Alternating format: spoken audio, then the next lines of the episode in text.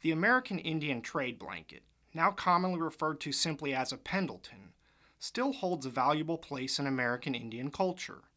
A member of the Skokomish tribe of Washington state traces its importance back to when a blanket could literally mean life or death to a tribesperson, and they note that when you cover someone in a blanket, you cover them with love.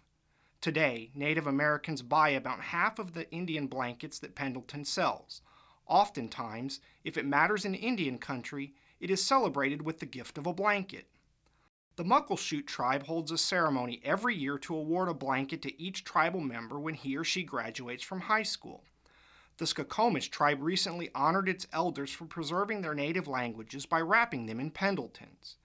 And when the Tulalip tribe's John McCoy was elected to the Washington state legislature, he was wrapped in a chief's robe as he was sworn into office.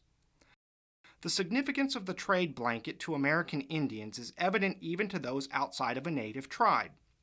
In 2001, the sons of businessman and philanthropist Warren Buffett funded the Buffett Award for Indigenous Leadership. Each year, finalists are presented with a Pendleton blanket along with their cash prize. And when a Wisconsin brewing company wanted to apologize to the Lakota tribe of South Dakota for its use of notable tribesman Crazy Horse's name and likeness on one of its malt liquor products, Pendleton blankets accompanied the apology. The Lakota were given 32 blankets, one for each state the malt liquor beverage was distributed to. Pendletons have even found their way into some religious tribal ceremonies.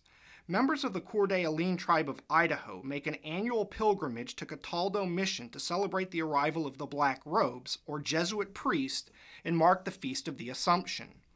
In this ceremony, clergy wear chasubles, which are the outermost liturgical vestments, which are made out of Pendleton blankets, and the backdrop behind the altar is also Pendletons.